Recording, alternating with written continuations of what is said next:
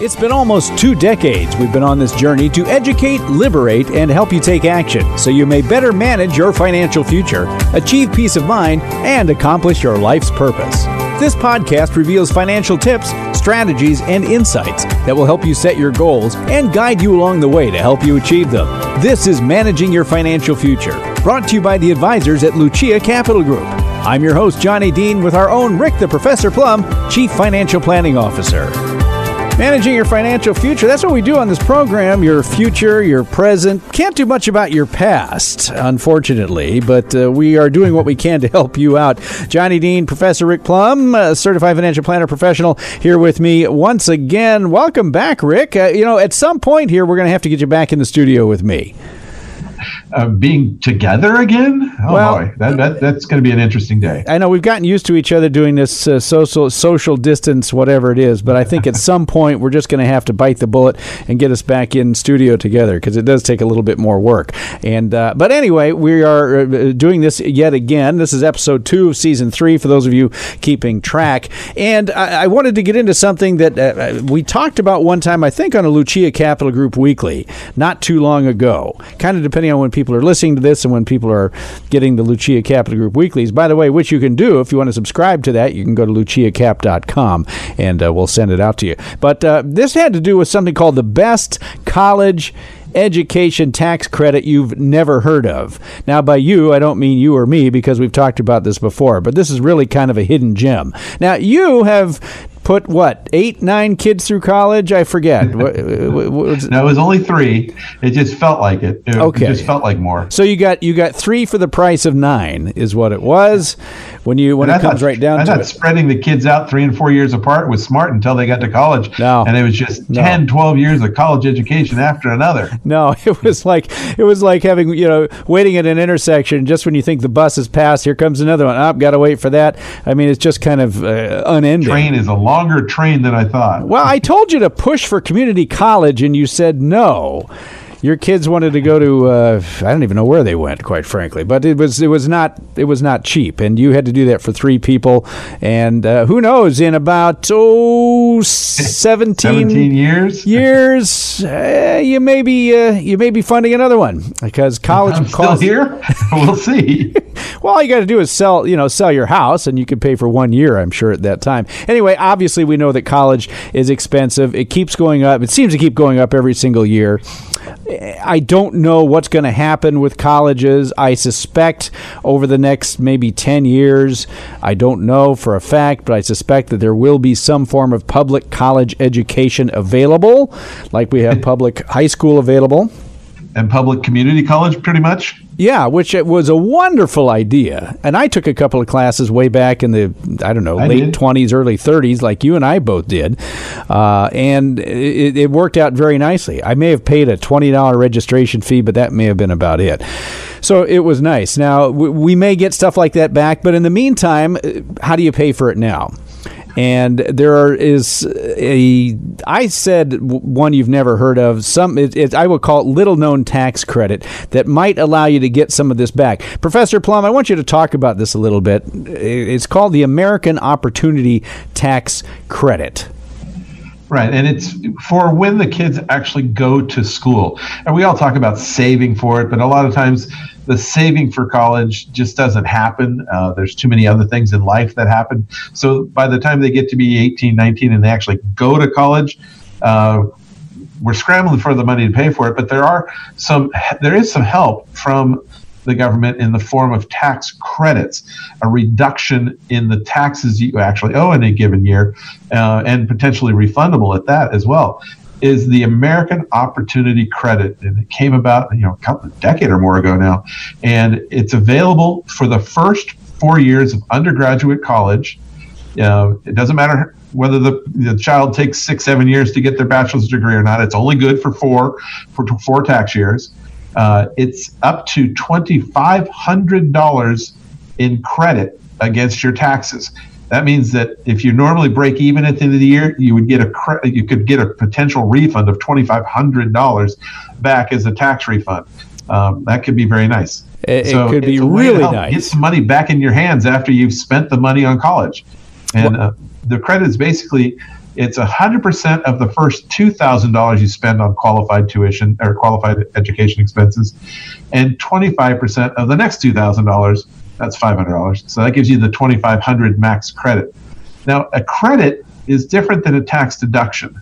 A tax deduction reduces the amount of income that you have subjected to tax. A credit reduces the tax you actually owe dollar for dollar. Yeah. Frankly, I like credits better than I mean a thousand dollar deduction versus a thousand dollar tax credit. The credit's a better deal. Oh, you better um, believe it. A thousand dollar deduction might save you twenty.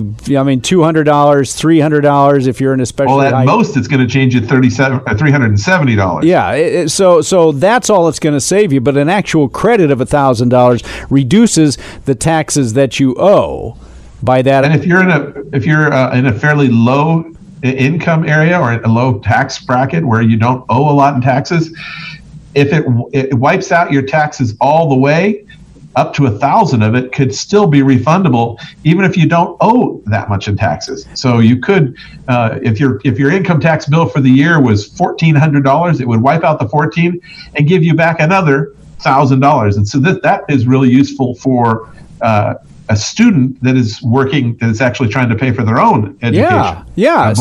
that's that's the refundable nature of it. In other words. Now, if you're if you're a parent and you're looking forward to this or looking to use it, uh, or you're a student that's making pretty good money, there, there are income thresholds. You can't be making too much money and get this. If you're a single individual and, and your child is going to it, or you're the student and you're trying to take it yourself, if your income's over eighty thousand dollars, you're going to get nothing. You're not going to get the credit.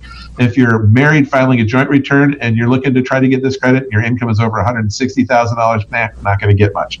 But if you're under those thresholds and you're trying to get this credit for either yourself going to school or for a dependent of yours uh, going to school, then it can come in handy. Extra twenty five hundred bucks. Okay, it's not going to pay the whole tuition bill, but it's a help. It's a big help. Any, and you only need to spend four thousand dollars in education expenses to be able to get the help. Yeah, any little bit. So if you spend, let's say you spend four thousand dollars on higher uh, qualified higher education expenses, that's tuition. That's I guess books or is it uh, tuition fees, book supplies, anything necessary, lab equipment, uh, things like that. Housing. I don't know if housing counts. Dorms think housing, uh, you know, I think I can't remember if housing did or not. Now I have to. Sorry, well, darn you, John, for bringing that up. I got to look it up. Well, but I'll tell you what. If you're if you're sending your kid to a college and, and they're going off somewhere where there are dorms and all that, at that level, you're well, going to tuition and fees and books are going to be more than gonna, four grand. They're going to take you over four grand exactly. But let's say you did. You spent four thousand dollars this year on qualified higher education expenses, and in that instance, what you're saying is you'll get back the first two thousand dollars that you spent in its entirety, and the next two thousand dollars, you'll get twenty five percent of that, which is five hundred dollars. Now that's total of twenty five hundred dollars. Now some people will say, "Well, wait a minute, though. I, uh, you know, uh, but I, I got a tax refund last year. I, I got a two thousand dollar refund. I, I didn't owe any taxes. That's not quite how this works. Maybe we should just explain that very quickly too." It's an interesting misconception that a lot of people believe they don't pay taxes because they get refunds every year. And while it may be true if you're in a very low income situation where you've had money without you actually didn't owe any income taxes, more likely you owed some taxes. The withholding that you did from your paychecks and other uh, other sources of income totaled up to more than what your taxes were, and the difference is refunded to you. So your taxes were three grand for the year, but you withheld five, and you got a refund of two thousand dollars. Mm-hmm. You already paid in, you know, five thousand dollars through withholding out of your paychecks, uh, but your taxes were only say three grand in this example. Well, the difference, that two thousand dollars, the government sends back to you when you file your return. In the case of this credit, if that were the instance where your taxes were three thousand dollars and you had paid in five, you would get back your two just like normal, but then you would get back an additional 2500 in, re- in refundable money. So your tax refund instead of being two grand would be forty five hundred dollars. Well, you know, and in this case, in essence, uh, the government's paying for four thousand or twenty five hundred dollars worth of your education. education. They're they're they're footing the bill for you which right, uh, that's per student. I mean, so yeah, if you have multiple kids in school, you can claim it multiple times. multiple times. Yes. Now, as you said before, but let's just emphasize this: that it's only you're only eligible for the uh, first. We'll, we'll we'll call it the freshman through senior years. Correct? Well, it depends on how long they take. I mean, some people take more than four years. It's only available for four years. If you have four senior years and you didn't claim it before, well, you can use it for every one of those senior years if it took you that long to go to if school. you had four senior years, I'd think you're wasting your money at college, but okay. you're right. You're right. Yeah. So four it doesn't years. matter what year you are in school. It's only good for undergraduate degrees uh, or uh, uh, technical schools, and uh, it's not what I'm saying It's not post postgraduate, not very good for masters or, or doctorates. Um, and uh, but there, and you can only claim it on four four tax returns per er, per child. Now, is this maybe you maybe you knew this, maybe you don't, because I know we don't have all the notes here in front of us. But if, if you've paid for it with a student loan for that year, does that does that mess it up in any way? Because I know we're talking about people who pay the tuition, I guess, as they go along. Uh, the student loan shouldn't shouldn't mess it up. But if you were getting grants or or other uh, education, if you take money out of 529, if you have a grant that reduces the college expense, if you have other help from other sources, then it can uh, uh, that reduces what you could what you're actually paying out of pocket, uh, and so it's reducing where what what uh, what the credit will be. Yeah, and if you had sixteen thousand worth of higher education expenses, again, they're only telling you you're you're, you're only going to be getting the first uh, eligible four thousand dollars, which gives you twenty five hundred back. And yes, right. You're, you're, right, Professor. It's not going to take care of your entire college bill, more than likely, but it's a help. It's a help. It's not designed to take care of the whole thing, but it is designed to, to help a little bit. Yeah. And, you know, they, they can't pay for everything. It's kind of like a coupon for it. And and the interesting thing is, uh, among a lot of people that I've talked to, they they've never heard of this at all. They they didn't know how they did it, and I'm assuming that maybe some of the tax uh, software would run you through that.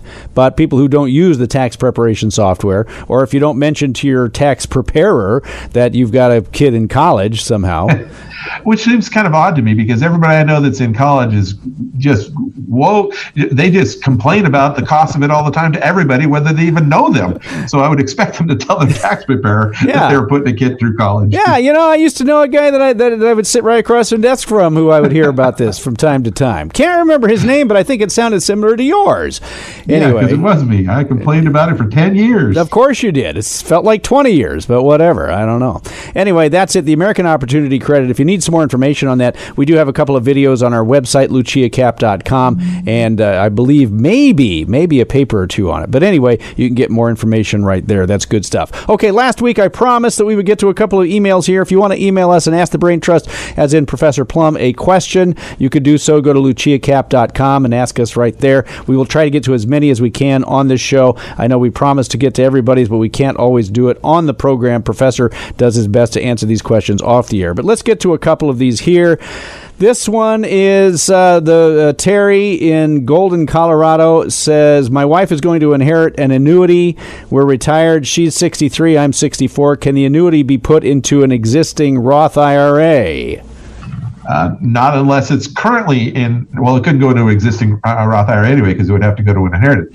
But unless the money's already in an IRA when you inherit it, it's not going to an, into an IRA otherwise. Yes. Um, so no, that that answer is no. Answer. If you're inheriting an uh, annuity that is not in a Roth, not in a traditional IRA or some kind of tax deferred retirement account, there there may be things you can do as far as stretching out the payments, where you may not have to pay all the taxes right up front in lump sum, unless you want to. But let's say that you know grandma and grandpa had this annuity, you know, from many many decades ago, and you know they put in fifteen twenty thousand dollars, and now it's worth a hundred hundred fifty thousand dollars, and that eighty five you know plus thousand dollars of earnings that are tax free, there are all going to be taxable when the money comes out.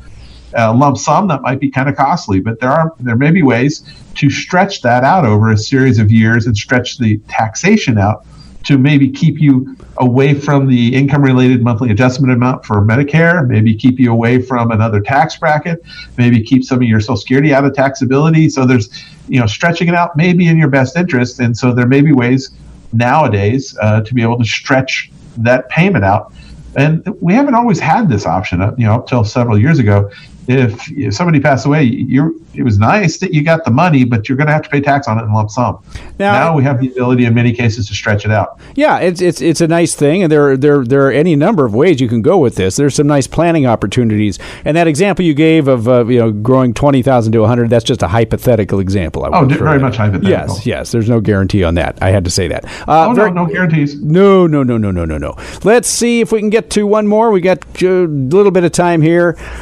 This is Ray in Las Vegas. I need to give $100,000. Wow. I need to give $100,000 to each of my two children. what tax consideration should I be aware of? And are there any exemptions or other ways to minimize the tax? Well, this sounds like a gifting because he said give. Uh, proposition yeah, I'm, I'm, wondering which tax he's worried about. I mean, and it also depends on what he is giving. If he's giving them cash, then there's very little tax consideration. There's no income tax consideration. It's not deductible to him. The money is not income taxable to the recipient, to the children. So money just leaves his bank account and goes into their bank account.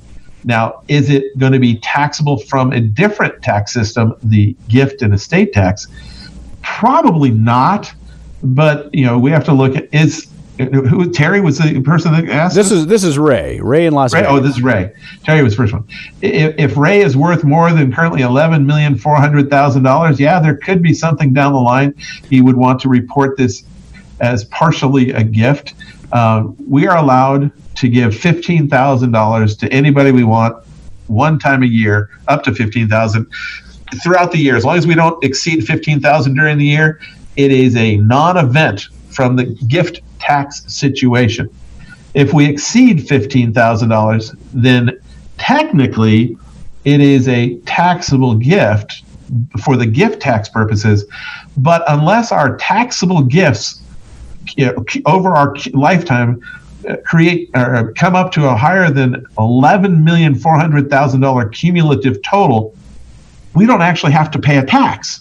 I don't know what the percentage is, but I would say the vast majority of people are not worth eleven million four hundred thousand dollars. No, and and uh, if if Ray is married, then then his spouse then it'd be twenty two million eight hundred. Twenty two eight. I mean, so you know, it's unlikely that there would be any gift tax, or even even if the IRS would even care if they filed a return at that point, because I mean, if he's worth a million dollars, it's unlikely he'll ever have any issue with gift taxing or estate taxes. Uh, and that's just more paperwork the IRS has to deal with. It doesn't mean anything. Although technically, so, you're supposed to file Form 709, gift tax yeah. form, and all that stuff. So, but it's not going to cost any. You know, it doesn't cost the kids any tax money. It doesn't cost him any tax money unless he's already given away eleven million four hundred thousand dollars personally. Um, and, and it's just kind of a non-issue. Yeah, where, where we have seen these issues before is is for example athletes who have made you know I mean elite athletes who made 100 million, 200 million dollars over their career and they've been given away you know they gave away 30 40 50 million dollars of gifts to relatives family members not family. charities this is not, nothing to do with charities this is this, this is, is, to yeah. individuals or or strangers or whoever it is individuals yeah. then then you you they they tend to wind up with gift tax issues but well, it um, also we had a lot more of this issue when the limits the gift tax limits were uh, significantly lower it used to be a million dollars yeah go back 30 years it was $600000 if oh, you yeah. exceeded cumulative lifetime gifts of more than six hundred thousand uh, dollars, then you would have to deal with paying taxes. And at that point, it's still the person that gives the money that owes the tax, not the recipient. Yeah, and that's that's when we had we actually had more planning opportunities back then when you had the you know poor uh, the uh, uh AB trusts and all that other stuff that we used to used to deal uh, with. We just yeah we still have AB trusts, but for different reasons. Yeah, different regions, uh, not so much estate planning. So, and I love, I, I, love how they've raised it over the last twenty years from six hundred fifty thousand or whatever it was to eleven point four million dollars per person. Yet we still have, uh, you know, uh, a three thousand dollar capital exactly, loss limitation. Exactly, and and the the Social Security taxation limits haven't moved since 1983 and 93. Yeah, that just I find that I find that odd, and I think I know why. Anyway, we're out of time. Thank you so much for that. Uh, we, we have a couple more emails, and I'm going to semi-promise, but not completely promise that we'll get to them next time. But if you want to email us once again, go to our website luciacap.com, L-U-C-I-A cap C-A-P.com, and send us an email. You can also find all of our videos, and don't forget our podcasts and uh, all that stuff because you're listening to it right now. All right, we're out of time. I th- uh, my thanks to Professor Rick Plum. We'll catch you again next week for Professor Rick Plum, Certified Financial Planner Professional. I am Johnny Dean. We'll catch you again next week, managing your financial future. Talk to you then. The information provided should not be considered specific tax, legal, or investment advice and is not specific to any individual's personal circumstances. To the extent that this material concerns tax matters, it is not intended or written to be used and cannot be used by a taxpayer for the purpose of avoiding penalties that may be imposed by law. Each taxpayer should seek independent advice from a tax professional based on his or her individual circumstances. Different types of investments and or investment strategies involve varying levels of risk, and there can be no assurance that any specific investment or investment strategy, including the investments purchased and or investment strategies devised by Lucia Capital Group, will be either suitable or profitable for a client's or prospective client's portfolio. Thus, investments may result in a loss of principal. Accordingly, no client or prospective client should assume that the presentation or any component thereof serves as the receipt of or a substitute for personalized advice from Lucia Capital Group or from any other investment professional. You should always seek counsel of the appropriate advisor prior to making any investment decision. All investments are subject to risk, including the loss of principal. This material was gathered from sources believed to be reliable. However, its accuracy cannot be guaranteed. These materials are provided for general information and educational purposes based upon publicly available information from sources believed to be reliable. We cannot assure the accuracy or completeness of these materials. The information in these materials may change at any time and without notice. Earnings from a 529 college savings plan can grow tax deferred and may be withdrawn free of federal taxes when used for qualified education expenses. Non qualified withdrawals are subject to a 10% penalty tax. Roth IRA earnings will be taxed at ordinary income rates, and a 10% penalty tax will apply if withdrawn prior to age 59 and a half or within five years of the date the Roth IRA was established, whichever is longer. IRA withdrawals will be taxed at ordinary income rates. Withdrawals prior to age 59 and a half may also be subject to a 10% penalty tax. Examples cited are hypothetical, are for illustrative purposes only, are not guaranteed, and subject to potential federal and state law amendments. There is no guarantee that you will achieve the results discussed or illustrated. Annuities are long term investment products designed for retirement purposes. Guarantees are based on the claims paying ability of the issuer, subject to their terms and conditions. Early withdrawals may be subject to surrender penalties and, if taken prior to age 59 and a half, may be subject to an additional 10% federal tax. Annuities are not FDIC insured. Certain terms and conditions apply, so please read insurance company materials carefully. The information provided is based on current laws, which are subject to change at any time. Lucia Capital Group is not affiliated with or endorsed by the Social Security Administration or any government agency. Social Security rules can be complex. For more information about Social Security benefits, visit the SSA website at ssa.gov or call 800 772 1213 to speak with an SSA representative. The investment professionals are registered representatives with and securities and advisory services offered through LPL Financial, a registered investment advisor, and member FINRA SIPC. Lucia Securities LLC was acquired by LPL Financial August 2020. The investment professionals of Lucia Securities LLC are now affiliated with LPL Financial and are conducting business using the name Lucia Capital.